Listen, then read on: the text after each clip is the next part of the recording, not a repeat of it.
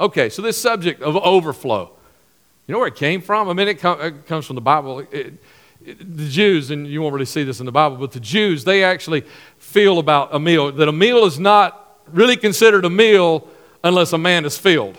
Okay? And you, you, guys agree, right? I mean, if you walk away from the table when you're still hungry, it wasn't a meal. That was just a snack, right? Let's go back. Yeah, and I've seen some of you eat snacks. You know, you get full off those too. Like, you know, if you don't get full off of a snack, you know, it's not really a snack. You know, but they carry it a little farther than that. That it's not considered a, a honorable or great meal if there's not something left after everyone is full. Now that's the way the Jews looked at it. It's, a, it's, it's not a meal unless a man is full and there's food left on the table. Because God is their, is their father. This is where they picked this up from. You know, he, they were his children, Old Testament, before we were adopted in. Everybody in the world now is invited to be part of the family. But before we were adopted in, they were his children. And where did they learn it? They learned it from God. This is who God is. He's a God of abundance, He's a God of a little bit more. You know, uh, got a, a longtime friend in ministry. He's been in music ministry long, longer than I've been in ministry. And uh, I've said about him a lot of time that his, his rule is about sound and, you know, the volume is turn it up as loud as people can stand it. And then one more notch. You know? And that's the way God is. No, not with the, the volume of the, of, of the music, but that's the way he is with your stuff. God wants to bless you with eh, as much as you can handle and then one more notch.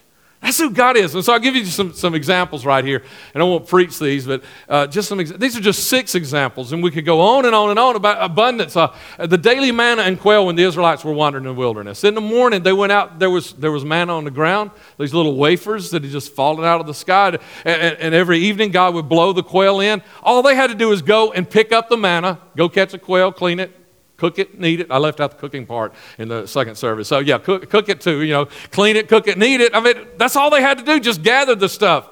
And, and I know that there was an abundance because God told them, don't take any more than you need for today. Some of them didn't, didn't believe that, and so they took extra. And the next morning, it had, uh, it, it, had uh, produced worms or maggots.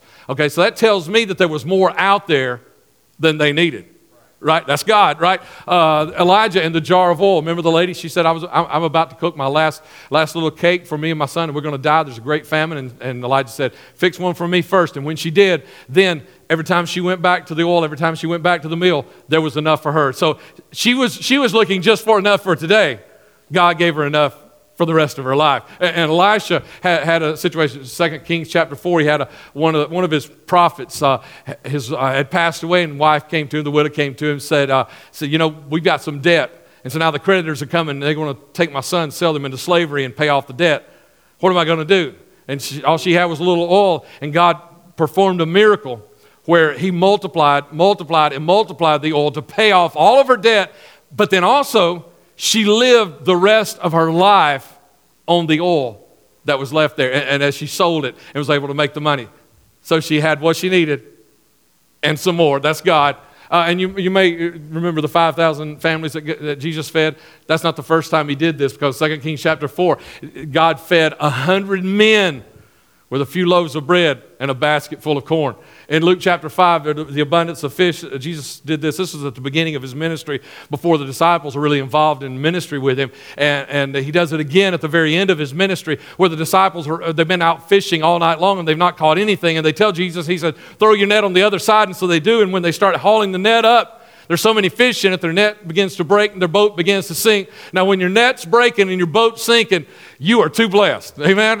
that's, that's, what, that's who God is. And then the 5,000 families that he fed. And I say 5,000 because there were 5,000 men, so there were women and children there too, so about 5,000 families. That's in John chapter 6. And I want to read that one to you, okay? Because I want to refer back to a couple of things in there. So, John chapter 6, verse 5 through 13.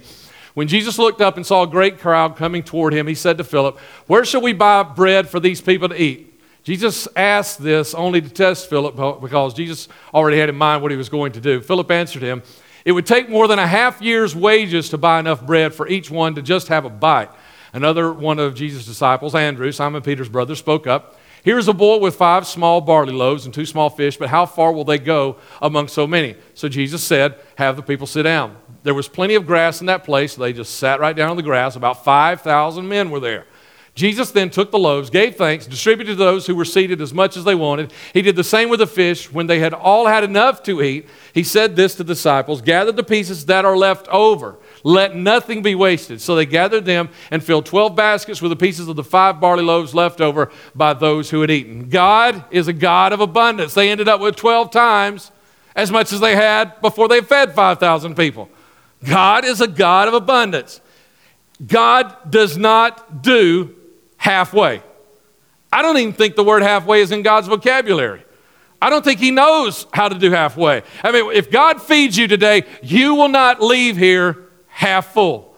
If God feeds you, you will be full. If God blesses you, you will be blessed and blessed in abundance.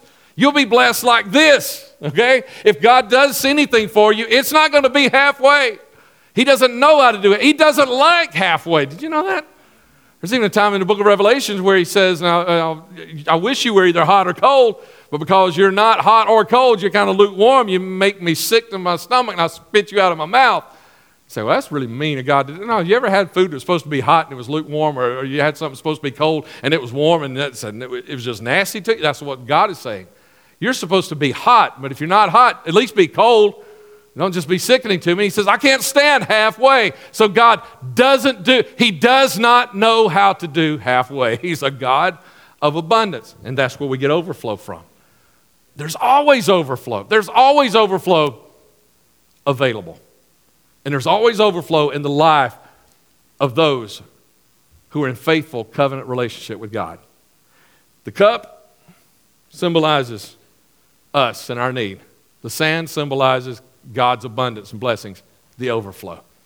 So, this overflow in the cup, first of all, are all of your needs. Everything you need is in the cup. That's what the cup symbolizes. As God pours into you, this is your need, and God has filled your need. The daily bread that you need to, uh, to, to, eat, you know, uh, what you need to buy lunch tomorrow, you know, breakfast all week, uh, pay your light bill, uh, pay your car payment, pay for your education. All of those things are right here right here in the cup. Your, your daily, daily needs, they're, they're right there in the cup. Your taxes, you know, and listen, we're a church that really focuses on trying to reach uh, those who aren't in church. And when you do that, you find people with all kinds of needs. And there are a lot of you that say you're struggling paying back taxes. Guess what? He provides it, it's in the cup, okay? When He pours out, when you get in that covenant, faithful relationship with Him, it's taken care of. Your retirement, some of you, you're getting kind of concerned about that, getting a little closer to, to, to, those. Well, I guess every day you live, you get a little closer to that, right? And, and some of you, even a good bit younger than me, you're thinking Social Security's not going to be there when I get there, so you really work. Guess what? It's in the cup, okay? He's providing that today for you to set aside all of that, even your recreation. You know, God wants you to have a good time, He, he wants you to enjoy life. He created laughter. He created emotion. He created all those things. He wants you to enjoy all of them. You know, he, he wants you to load the grandkids up and go to Six Flags, you know, every once in a while to do those kinds of things. I, you know, I talked last week, I mentioned last week how I think one of the most pure, greatest joys in the earth is handing a kid an ice cream cone. Yep, it's provided for right there. That's what he does when he pours into the money I have to be able to buy, you know, my grandson an ice cream cone. It's right there. I got it from him. All of that is from him. But what about this overflow business? You know, what about the overflow? You know, uh, the next line there, because I got Albert Barnes says, everything should be applied to its appropriate end and nothing should be squandered or lost. So that's the way we look at this. We look at this as waste, right? I mean, you know, some of you ladies, probably if you saw this when you walked in, if you're like my wife, you thought, we got to get a broom and a, and, a, and a, vacuum cleaner up there and fix that real quick. I mean, somebody made a big mess up there, right? You know, that, that's the way we look at it. This is a mess. Somebody wasted sand. It's everywhere. No, you know what? Wasting is when, as Albert Barnes said, is when you use something or misuse something and you don't use it for the intended purpose. And this is this has a purpose. Okay? This has a purpose. Jesus said, gather up the fragments. John chapter 6, remember the 5,000? He said, gather up the fragments that nothing be lost. Now, now, why did he do that? They had a purpose. Those fragments had a purpose. Perhaps it was that Jesus said, okay, disciples, go gather up all that, and you guys take that with you because, you know, that's your lunch the rest of this week. Uh, uh that was one of the things that also in Jewish culture, that like if, servants were serving at, at a big dinner and they had leftover food, they would give it to the servants. You know, it's not really right for the servant, you know, be taking all that food out there and, you know, be hungry and say, man, this is good. And there'd be a pot left on, you know, a, an extra pot left on the, uh, on the stove and not give it to the servants. So that might be why they, uh, you know, what they did with it. I've often thought that maybe they gave it right back to the little boy, you know, who had, you know, who gave it in the first place, you know, as payment back to him. He got to carry it home and, and share it with his family. Or maybe it was that Jesus, knowing where they were going to be in the next few days, he knew the ministry that they were going to be doing. They were going into, in, into villages and towns where people hadn't eaten good in a while. And so he said, Go gather it, guys. And so the disciples gathered it. They gathered the 12 baskets full. And, and they, they probably each had a, a little basket. Uh, I'm told that's one of the things in Jewish culture also in those days is they, they kind of carried a basket around with them where they could carry you know, things that they would need, especially as itinerant ministry workers as they were. They needed, you know, a, a blanket and they needed something to lay their heads on. And so they probably had, and so that's probably what they, they got it together with. And so they had it in these baskets. And maybe it was to go to the people in the next town that were going to minister to. I don't know what the need was, but Jesus said, gather up the fragments that none is wasted because there is purpose in the overflow. Get there's purpose in the overflow. And what do we like to do with the overflow? What do we, we, we like? Ha, party, man. Now we got some extra this week, you know? Oh, it's a, you find a $20 bill. What are you thinking? Man, I don't have to have a hot dog for lunch today. You know, get to have something good today, right? Because you say uh, maybe maybe you get a big bonus at work. You know, you know, get a couple hundred dollars. Say, hey, you know, call call home. Say, hey, let's plan to go to Six Flags this weekend. Got some extra money. You know, I mean that's the way we look at things. Or, or we're kind of like, oh, well, here, let me get some of this right over here. This is for me. You know, like the rich ruler. You remember the or, or the rich man in uh, that Jesus called a foolish rich man. He said, this rich man received abundance and abundance and overflow and overflow into his life. And instead of ever looking out and seeing, God, is there somebody you need me to help with some of this? I got more than I can handle, God. You know what he did? He said, I got more than I can handle. My barns are already full. So I'll tear down my barns, I'll big, bigger, build bigger ones. And that's what he did. And Jesus called him a fool and said, Fool, your, your soul's going to be required of you this night. You never realized why I gave you all this. You have all you need. Now listen, he's not saying you need to take out of your cup and do. He said, No, I'm giving you. This is, this is, the, this is the way this works is God gives you the extra.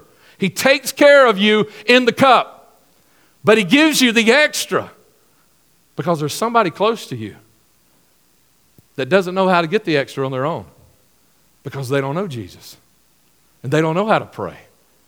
And when Jesus blesses you in this way that you're able to take some and to take it to somebody else, all of a sudden now you become an example of Jesus Christ's love and generosity in their life. And instead of seeing somebody, you know, instead of seeing somebody like the media and a lot of people portray us to be today, they see the true heart of Christianity and what Jesus Christ is all about. He fills us, and He fills us to the overflowing like this. You remember a couple, I know that's just sand, but that was about a thousand blessings from God right there. Just fell right? Remember a few weeks ago I said that he, he fills us like this because he wants us sloshing out on everybody everywhere around us. I have to be careful with this if I'm not going to speak, but don't be careful with it.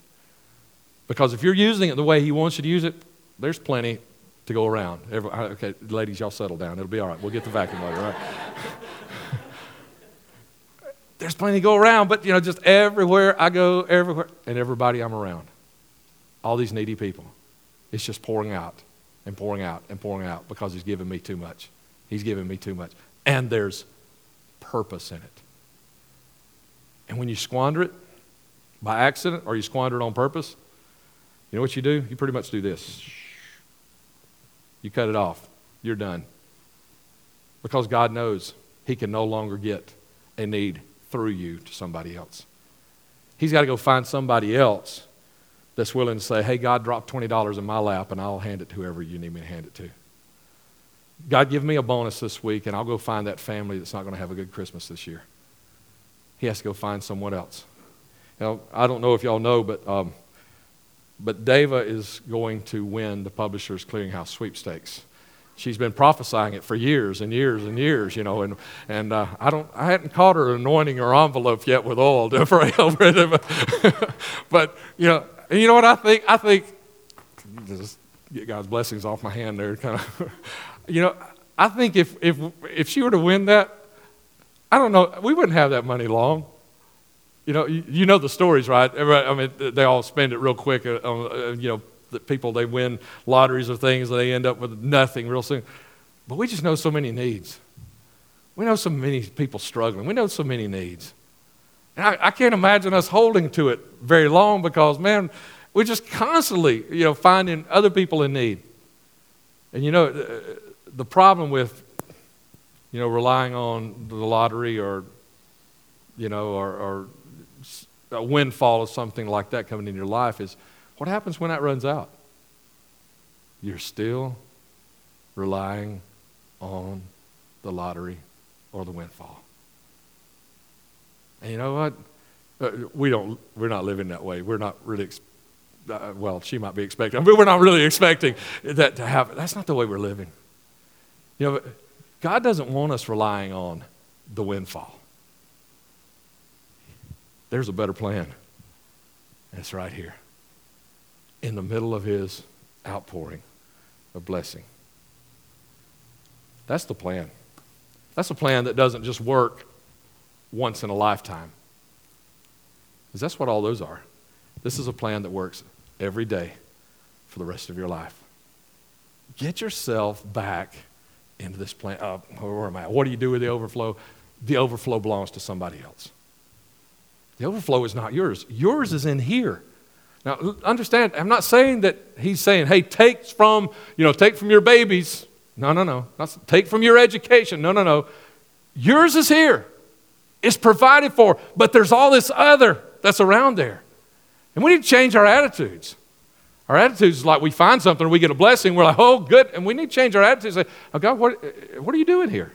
We change our attitudes and ask the question Jesus' doctrine is not a doctrine of monopoly. It's not like, oh, look at what I've got. That's not Jesus' doctrine. That, that was never his doctrine. He, he never said, I'm going to bless the church so the church can be.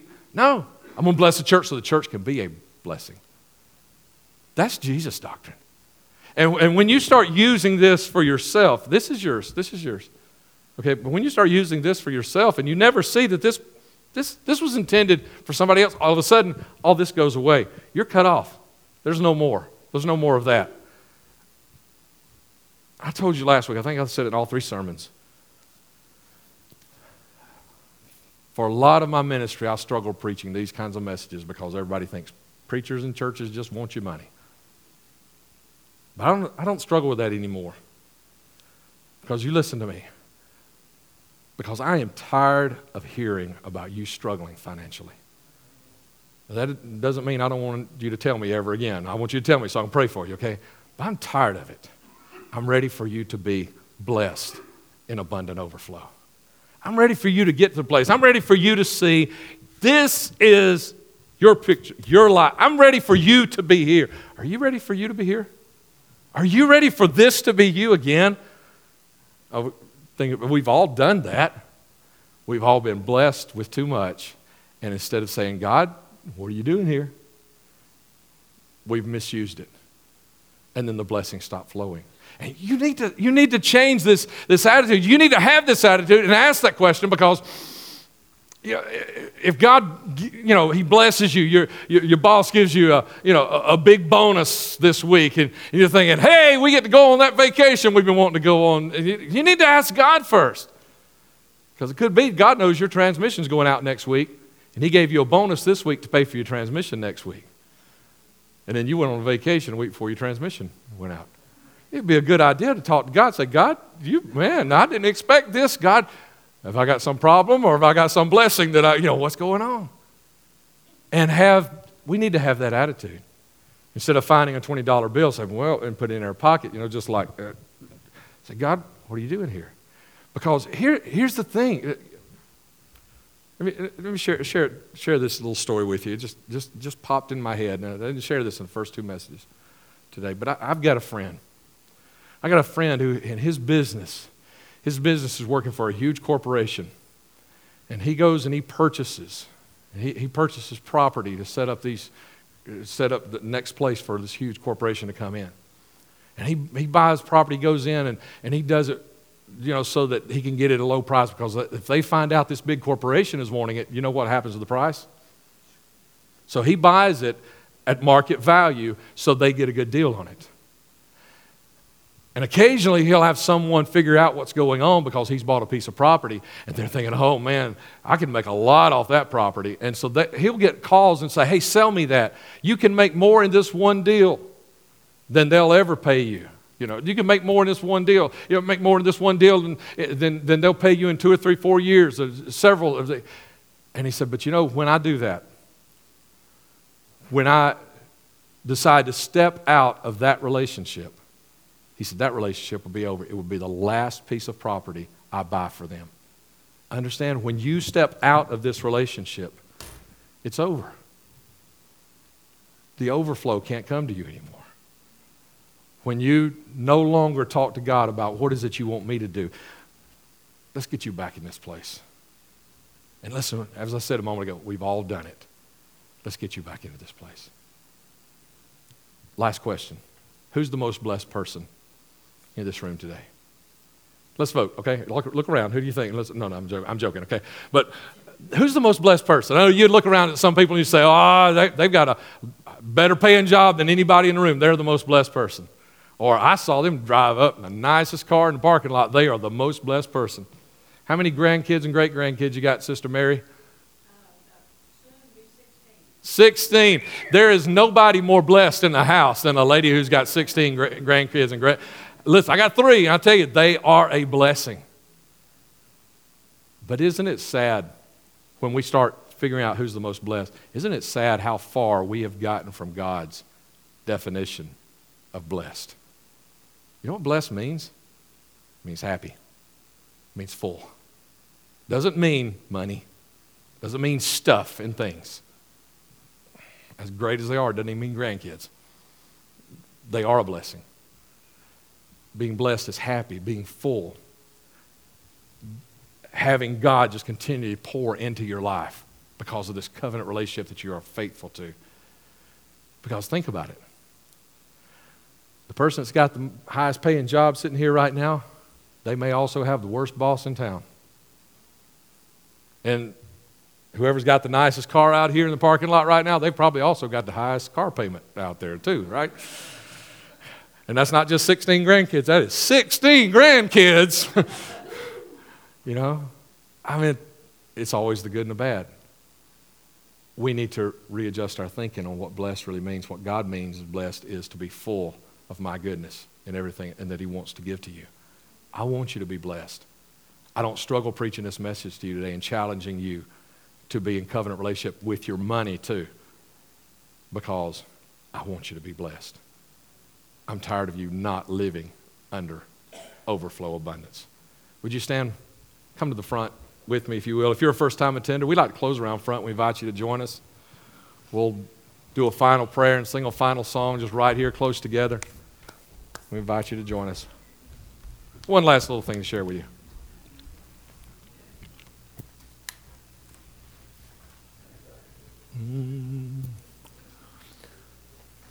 So, who's the most blessed? I'm going to share it. I'm going to explain it to you from the story in John chapter 6. Y'all press in right here in the middle a little bit let, let's try to get everybody out of the aisle if we can. That story where Jesus fed the 5,000. Who was the most blessed? Was it the people that sat out there? I mean, if they sat down and they had the disciples coming to them, just like this Thursday, some of you are going to be sitting around the table or maybe in a recliner, and your wife or your mom or your grandmom just going to be continue bringing food to you and bring just that, that's that's the way these people were until finally they said, "Oh, I can't take any more," you know, and they're just gorged out, can't handle anymore. Were they the most blessed people? They didn't work for it; they just sat there and just received it. Maybe they were the most blessed. Or perhaps it was the disciples, because the disciples, they watched, they, they saw that one little lunch turn in to meals for 5,000 families. They watched it happen. That's a ble- if you've ever witnessed a miracle happen, that is a blessing to sit and say, wow. And that they actually got to touch the blessing and help hand the, hand the miracle out. They got to touch it. They were blessed. Or maybe it's those people like I talked about, maybe in the next town, that the next day or the next couple of days they're going to meet. They're going to say, you know, I know you hadn't had anything to eat in a while. Here's your lunch today. And let me tell you where it came from. And when they hear that, they weren't even a part of it, but they hear that story and they receive that, and their bellies are full for man, they were blessed. But they weren't the most blessed. The most blessed were not those who received. Jesus said the most blessed are those who give. Acts reminds us of that. You should remember the words of the Lord Jesus is more blessed to give than to receive. The giver. The giver is most blessed. This little boy who gave his lunch, because you know what? Yeah, he, he received, he ate just like the 5,000 families did. His belly was full too. And just like the disciples who watched the miracle happen, he watched the miracle happen too. But I don't think anybody's eyes were bigger than that little boy's because he was the one who gave it. He knows he was the instrument Jesus used to bless all of those families. Can't you see him? His eyes wide with amazement. Maybe, maybe he didn't eat. Maybe he was too excited to eat. Running home, busting through the door. He said, Mom, Mom, Mom, got to tell you, got to tell you, got to tell you. You know, she's like, Quiet, what are you talking about? Quiet down, quiet. And he's just got to tell her, can you hear the story? And him rattling it off. And later that day, for the rest of the week, everybody talking about that miracle and saying, yeah, and it was little Johnny's lunch. How blessed. How blessed. You see, Jesus knows that. That's why he wants to do this for you, because he knows what a blessing it is to take what he has given to you on purpose for somebody else. That thing of handing the ice cream, not watching a kid eat an ice cream. Now, that's fun, but it's not blessed. Blessed is handing it to them and saying, Here. And knowing the gratitude that is there and all of that. Jesus wants you to have that. So we need to change our attitudes. We need to say from now on, whenever something good happens in our life, what are you doing, God? When something happens, what are you doing, God? I, I, I don't want to miss an opportunity to keep this thing flowing because when, when, when this is flowing, look at your cup. Your cup just stays full. Because if it's flowing on you, your cup stays full. You, you're not wanting, you're not lacking, your cup stays full. But there keeps being more and more all around you for all the people around you that have needs. I'm going to pray for you. I want to pray that over your life. But you got, you got, you got, you got to change your attitude so that when blessings start happening, you say, well, wait, wait, God. So change your attitude right now. Get ready for the miracles to start happening. Get ready for the overflow to start happening in your life. Say, God, who do I need?